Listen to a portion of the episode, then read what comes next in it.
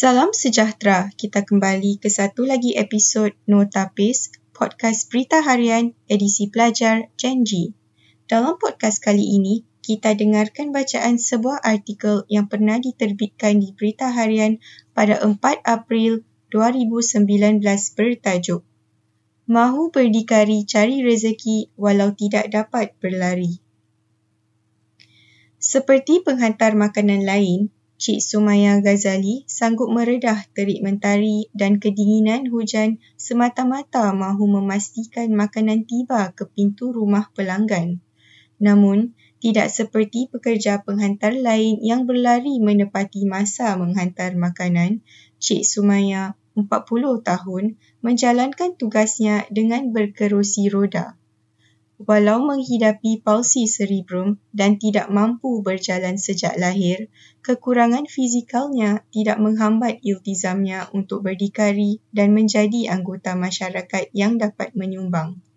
Beliau yang bertugas sebagai penghantar GrabFood berkata, Saya cuma tak boleh jalan, tapi kalau ada kerusi roda ni, umpama kaki saya. Sekurang-kurangnya, saya boleh gerak, boleh kerja.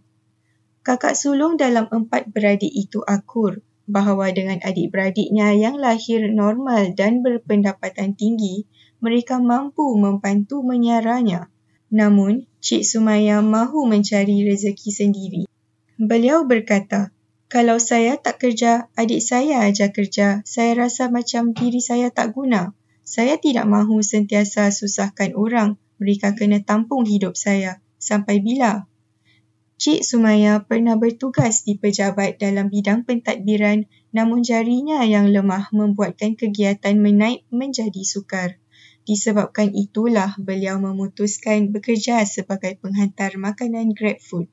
Cik Sumaya bekerja lima hari dan meluangkan sekitar enam hingga lapan jam sehari.